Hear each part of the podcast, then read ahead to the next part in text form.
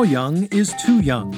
That's the question on the minds of lawmakers today. Hear why the nation's arborists are once again urging Congress to lower the age of consent for trees. And later, we'll sit down with one up and coming white supremacist who was lucky enough to find himself added to the FBI's terrorist to watch list. Hear why this newcomer could soon become a household name. From the Onion and Onion Public Radio, I'm Leslie Price, and this is The Topical. Back with more news as soon as I'm able to untangle my headphone cord. Stay with us. Should have known this was too small for a noose.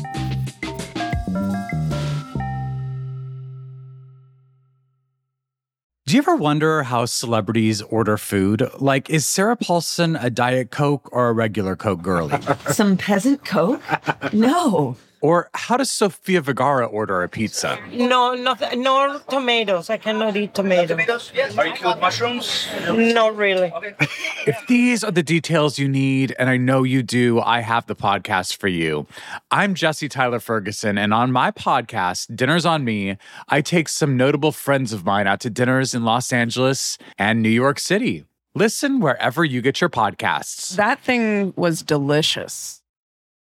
Trees. They're all around us, but who gives a shit?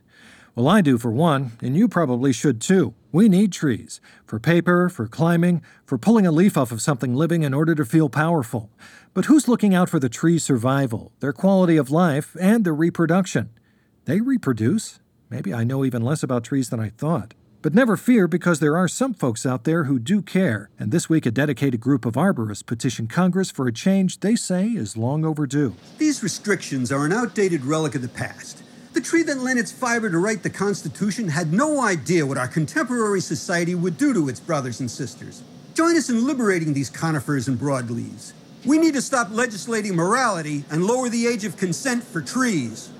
I'm joined by OPR congressional correspondent Marcy Hammond, who has the latest. Marcy, what should our listeners know about these crusaders for sexual freedom? Well, Leslie, the modern fight against the high age of consent goes back almost half a century to the environmental and sexual revolution of the 60s and 70s. Sure. Contemporary arborists claim that many saplings are fully mature before they even start to flower, and more importantly, that the government should not be dictating morality or sexual agency. Several of the advocates spoke out this morning on Capitol Hill. These laws are unnecessary government coddling.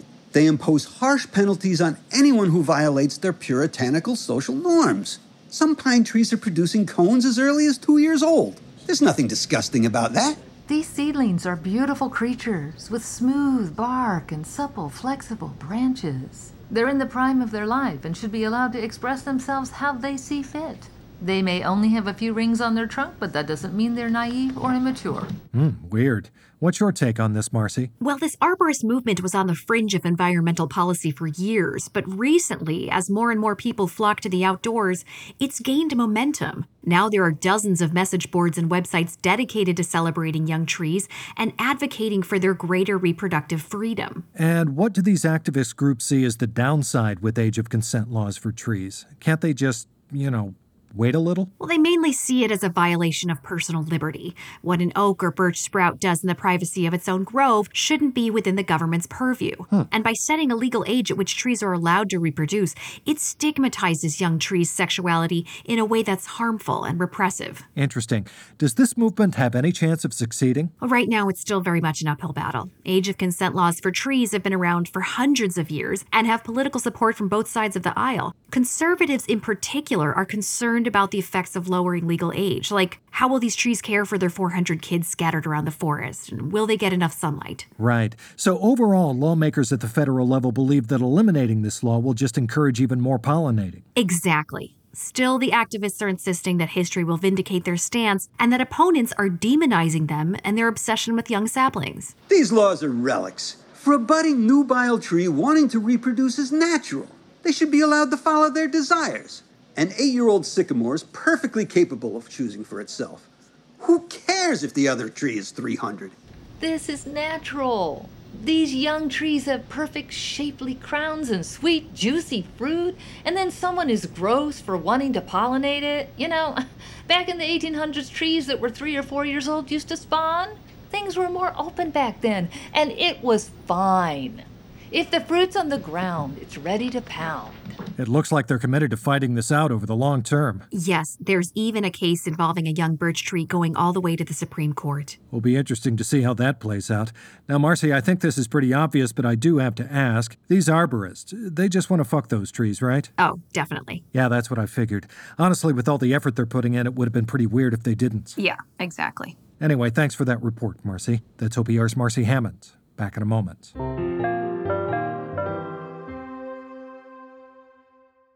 You might think those arborists are some real sickos, but you may want to withhold judgment since you're the one who's about to have a threesome with the news. Here's what else you need to know today, pervert. Some concerning coronavirus updates today, as the CDC is warning of even more deadly COVID variants after discovering that the virus has mutated into serial killer Richard Ramirez. CDC officials worried that the Night Stalker mutation could already be traveling up the California coast, and they are urging residents to be on the lookout for common symptoms such as bloody tire irons and satanic pentagrams. And President Joe Biden isn't taking any chances today, announcing that he has given the military permission to shoot down any harmful greenhouse gases that enter U.S. airspace. The executive order cites the carbon emissions as a quote, grave threat to our national security and gives each branch of the military authorization to use all weapons at their disposal to wipe out any hostile fumes on sight. And finally, our newly waged war on climate change isn't necessarily good news for everyone, as a tearful Justin Trudeau has reportedly chained himself to the Keystone Pipeline in an effort to stop the Biden administration from destroying this sacred oil industry heritage site. The Canadian Prime Minister's protest was joined by hundreds of oil executives who shackled themselves to the pipeline, demanding the landmark be restored to its former glory. Members of the Biden administration have since noted, however, that after seeing how much the treasured pipeline clearly meant to them all, President Biden is now strongly considering keeping the sacred oil site and even honoring it with a miles long extension. Glad to see the two sides come to a good compromise.